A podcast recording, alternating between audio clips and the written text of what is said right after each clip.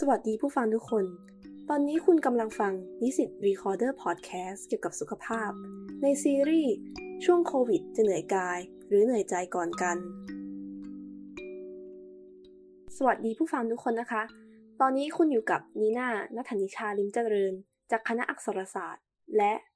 โอนัทพัฒภาเจริญเนติศาสตร์จากคณะรัฐศาสตร์ค่ะ นี่เป็นครั้งแรกที่มีการทำพอดแคสต์ของโต๊ะสุขภาพเลยนะคะ ใช่ค่ะ โดยหัวข้อที่วันนี้เราจะมาพูดถึงกันนั่นก็คือเบิร์นเอาท์ทำอย่างไรเมื่อเราหมดไฟ ซึ่งเป็นหัวข้อที่น่าสนใจทีเดียวเลยนะคะเบิร์นเอาท์นี่คืออะไรเหรอคะ ช่วยขยายความให้ผู้ฟังทุกคนหน่อยได้ไหมคะ ว่ามันคืออะไร Burn out ย่อมาจาก Burn out syndrome หรือภาวะการหมดไฟในการทำงานนั่นเองค่ะ ซึ่งเป็น topic ที่เชื่อว่าหลาย ๆ คนกำลังมีปัญหาอย่างมาก โดยเฉพาะช่วงโควิดตอนนี้ที่ต้องเรียนออนไลน์กัน100%ทุกคนเลยค่ะตั้งแต่มีการเรียนออนไลน์ เราเองก็ได้ยินเพื่อนหลาย ๆ คนบ่นว่าหมดไฟ ไม่มีกำลังใจในการเรียนแล้วเหมือนกันค่ะ เพราะฉะนั้นวันนี้พวกเราก็เลยเชิญอาจารย์ทางด้านจิตเวชศาสตร์ ที่จะมาพูดคุยแล้วก็แนะนำเกี่ยวกับ Burnout Syndrome ให้ผู้ฟังทุกคนได้รับฟังผ่านวิสิต Recorder Podcast โดยเฉพาะเลยค่ะ สวัสดีค่ะ อาจารย์ช่วยแนะนำตัวหน่อยได้ไหมคะครับสวัสดีครับ ชื่อสรวิทย์นะครับ เป็นจิตแพทย์อยู่ที่โรงพยาบาลจุฬาลงกรณ์ครับอยากทราบว่าอาจารย์ทำงานเป็นผู้ให้คำปรึกษามานานแค่ไหนแล้วคะเอ่อจิตแพทย์กับผู้ให้คำปรึกษานี่ก็อาจจะไม่ค่อยเหมือนกันเนาะจิตแพทย์ในที่นี้ครับ คือเป็นแพทย์เฉพาะทางสาขาหนึ่งที่เอ่อให้การวินิจฉัยดูแลรักษาผู้ป่วยหรือว่าคนที่มีปัญหาทางสุขภาพจิตนะครับ ซึ่งการที่จะเป็นผู้ให้คำปรึกษา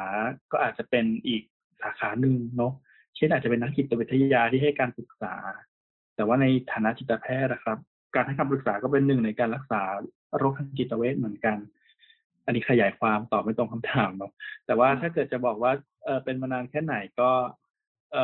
อเดี๋ยวก่อนเออเริ่มเทรนนิ่งจิตเวชศาสตร์ตั้งแต่ปี 2558นะครับ ก็ประมาณ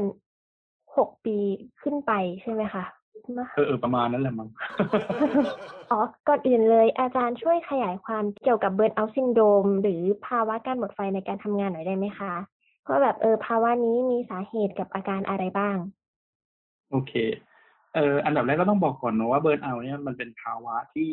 เกิดขึ้นได้ แล้วก็เบิร์นเอาเนี่ยมันไม่ใช่โรคทางจิตเวชนะครับ หลาย ๆ คนจะมองว่าเอ๊ะมันเป็นเป็นโรคหรือเปล่าเป็นความผิดปกติหรือเปล่าเนาะซึ่งจริง ๆ ไม่ใช่ เบิร์นเอาเนี่ยมันแปลเป็นภาษาไทยง่ายๆว่าหมดไฟเราจะหมดไฟแล้วสาเหตุคืออะไรอาการคืออะไรเนาะเอาจากอาการก่อนละกันนะครับ การหมดไฟเนี่ยอาการก็เกิดขึ้นได้หลายแบบ เช่น ถ้าเกิดในแง่ของร่างกายเนาะเราก็อาจจะมีเรี่ยวแรงน้อยลงอ่อนล้าเหนื่อยเพลียง่ายขึ้น ซึ่งเป็นผลโดยตรงมาจากการทำงาน อารมณ์ก็อาจจะเปลี่ยนแปลง มีเศร้าท้อเบื่อหน่ายหงุดหงิดสิ้นหวัง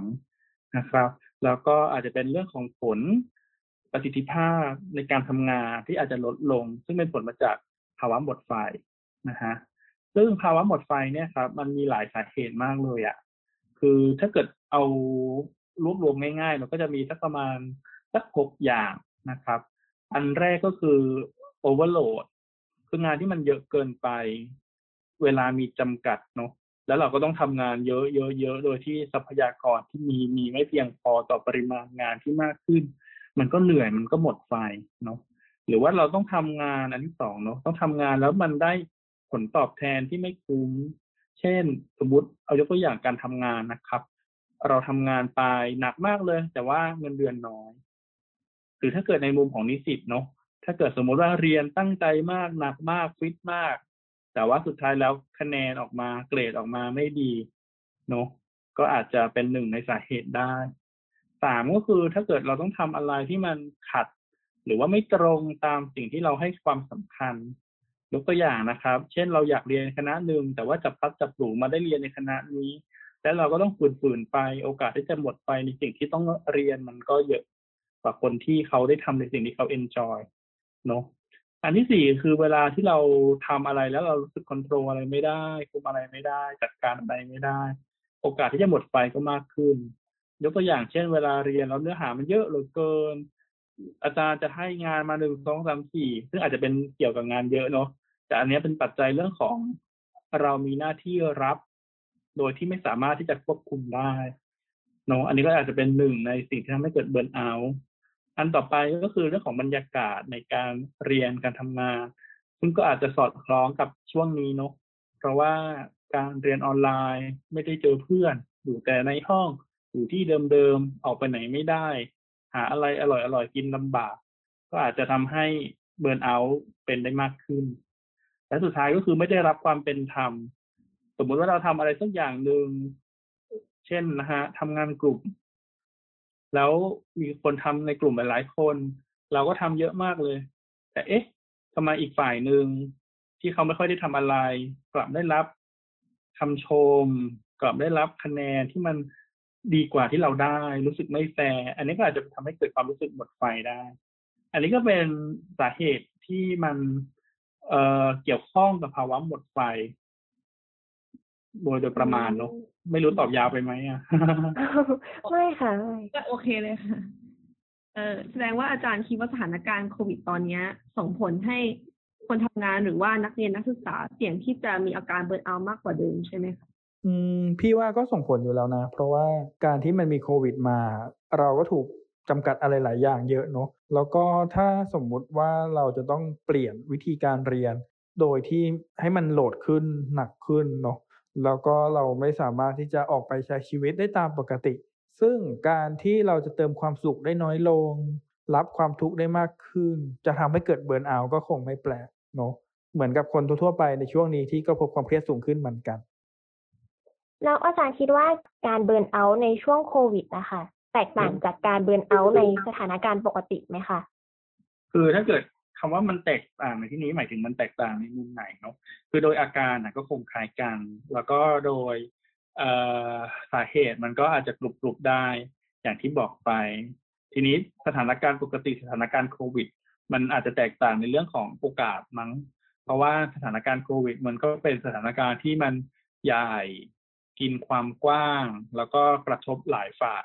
เพราะฉะนั้นแล้วถ้าเกิดต่างในแง่ของอาการเนี่ยคงไม่ ต่างในแค่ของสาเหตุมันก็คงเป็นสายเดียวกัน แต่ว่าอาจจะต่างในแง่ของโอกาสที่จะเกิดขึ้น เพราะว่าโควิด ก็อาจจะเพิ่มความเสี่ยงได้เยอะกว่าเนาะอืมอ่าอาจารย์คะแล้วเราจะสังเกตตัวเองยังไงบ้างคะว่า เราแค่ขี้เกียจหรือว่าเรามีภาวะเบิร์นเอาท์จริงอืม ก็อาจจะต้องดูอย่างอื่นนะครับคือถ้าเกิดคำว่าขี้เกียจในที่นี้มัน เอ่อเอางี้ก่อนดีกว่าคำว่าขี้เกียจอาจจะเป็นหนึ่งในอาการของเบิร์นเอาท์ได้นะ นึกออกไหมสมมติน้องๆต้องทำอะไรบางอย่าง แล้วมันรู้สึกแบบฝืนๆน่ะ มันก็คือขี้เกียจถูกปะไม่อยากทำเออไม่ทำดีกว่า เออ มันก็อาจจะเป็นเกิดจากเบิร์นเอาท์ก็ได้เนาะแต่ว่าถ้าเกิดสมมุติว่ามันมันเป็นอะไรอะเออมันเป็นแบบเบิร์นเอาท์จริงๆเนาะมันก็อาจจะมีอาการอื่นๆนอกจากขี้เกียจด้วยอย่างที่บอกไป แต่ทั้งสองสักสองสิ่งเนี้อาจจะเป็นอันเดียวกันก็ได้ ๆอืมอ๋อแล้วถ้าเกิดแบบอย่างบางกรณีอะค่ะ เราไม่รู้ว่าแบบเราอะมีอาการเบิร์นเอาท์หรือว่าเราเป็นแบบเบื่อหรือแบบแค่แบบเป็นธรรมธรรมดาค่ะ ยังไม่มีขนาดถึงภาวะเบิร์นเอาท์อะค่ะ มันจะแบบเกิดอะไรขึ้นนะคะถ้าเราแยกไม่ออก มันก็อาจจะค่อยๆเป็นเยอะขึ้นมั้งคือไม่ว่าเราจะเป็นอะไร จะขี้เกียจหรือจะเบิร์นเอาท์เนอะทั้งสองสิ่งเนี้ย สิ่งที่มันเหมือนกันคือมันเป็นมันเป็นอารมณ์ด้านลบใช่ไหมครับ ทีนี้เนี่ยถ้าเกิดอารมณ์ด้านลบแล้วเราไม่รู้ตัว แล้วมันก็จะค่อยๆสะสมมากขึ้นเรื่อยๆทำให้ปัญหาที่มีอยู่มันก็อาจจะไม่ได้รับการแก้ไข อารมณ์ที่มันแย่ลงก็อาจจะทำให้ประสิทธิภาพในการทำงานโดยรวมมันมันแย่ลงอะไรอย่างเงี้ยครับ เพราะฉะนั้นแล้วถามว่าแยกยังไงจะส่งผลยังไงถ้าแยกไม่ได้อะไรเงี้ยเอ่อไม่ว่าจะเป็นอารมณ์อะไรนะ ถ้าปล่อยไว้ ไม่ได้รับการดูแล มันก็คงทำให้สุขภาพจิตมันแย่ลงแหละ แล้วอาจารย์คิดว่าอาการของ burnout กับโรคซึมเศร้าต่างกันยังไงหรอคะ เพราะว่าเราเองก็เคยอ่านเจอมาว่าคนที่เป็นโรคซึมเศร้าก็ไม่มี passion ในการทำสิ่งที่ชอบหรือว่าไม่มี passion ทำงานเหมือนกัน โอเค เอ่อ burnout ไม่ใช่โรคเนอะเพราะฉะนั้นแล้วมันก็เป็นแค่กลุ่มอาการบางอย่าง ทีนี้ในแง่ของโรคซึมเศร้าเอ่อในวงการจิตแพทย์ประเทศไทย เราใช้เกณฑ์การวินิจฉัยตามสมาคมจิตแพทย์อเมริกัน ซึ่งโรคซึมเศร้าเนี่ยครับจะต้องประกอบไปด้วยอาการหลาย ๆ อาการเนาะ ถ้าเกิดมีอาการหนึ่งอาการสองอาการสามอาการสี่อาการห้าเป็นติดต่อกันทั้งวันแทบทุกวันเกินสองสัปดาห์ขึ้นไป แล้วอาการเหล่านั้นส่งผลต่อการใช้ชีวิตประจำวัน การทำงานความสัมพันธ์ หรือว่ามิติด้านการใช้ชีวิตอื่นๆเนาะก็อาจจะเรียกว่าโรคซึมเศร้า ทีนี้จะต่างกันยังไงก็ดูที่ความรุนแรง คือ burnout เนี่ยก็อาจจะเป็นอาการหนึ่งที่ present มาในคนไข้ที่เป็นโรคซึมเศร้าก็ได้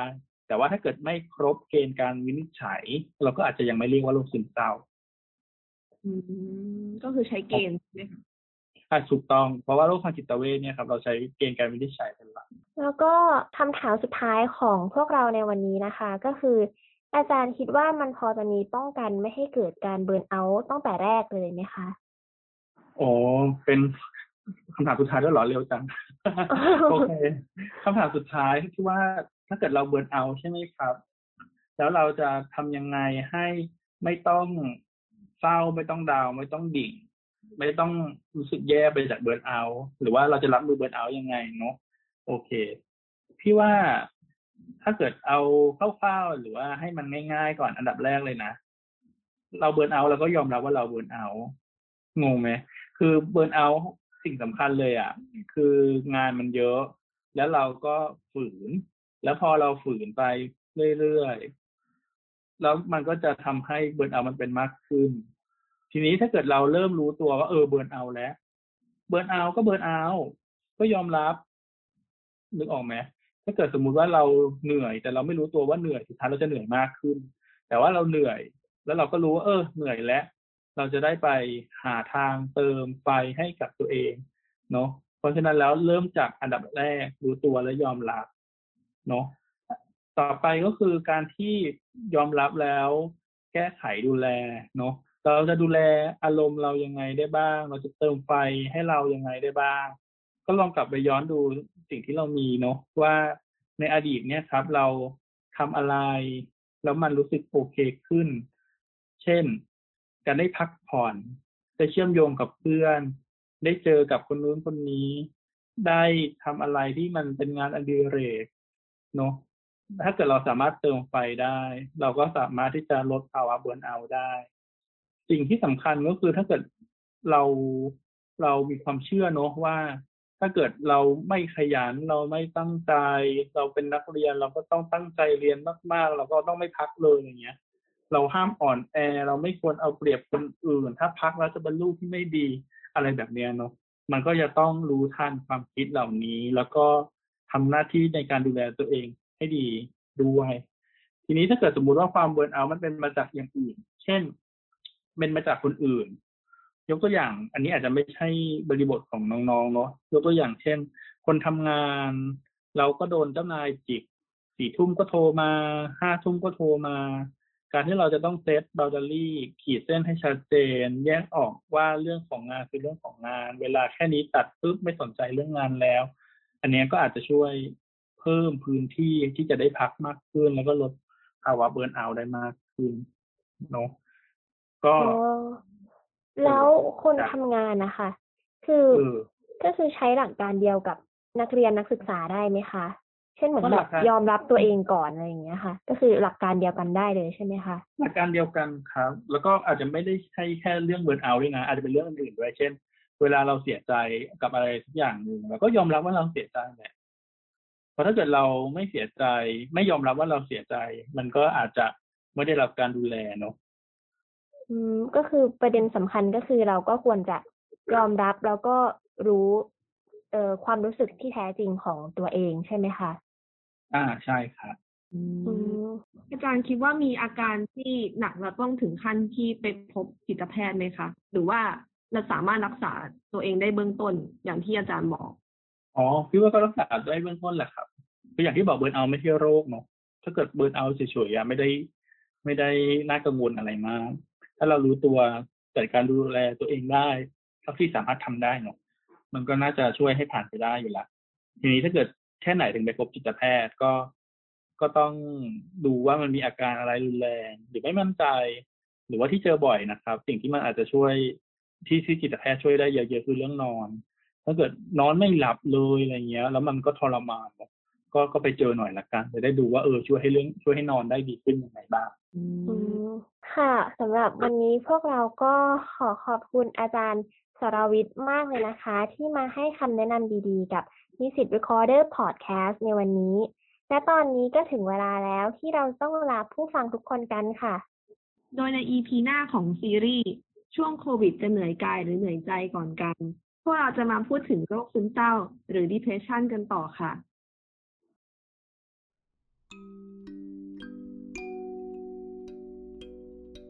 หากถูกใจพอดแคสต์ของเรา สามารถให้กำลังใจโดยการกดไลค์ กดแชร์ พอดแคสต์ในวันนี้ได้เลยนะคะ ถ้าอยากฟังเรื่องราวจากรายการอื่น ๆ ของนิสิต Recorder Podcast ก็สามารถติดตามรับฟังได้ทาง Spotify, SoundCloud, Apple Podcast และ YouTube ได้เลยค่ะ ขอบพระคุณค่ะ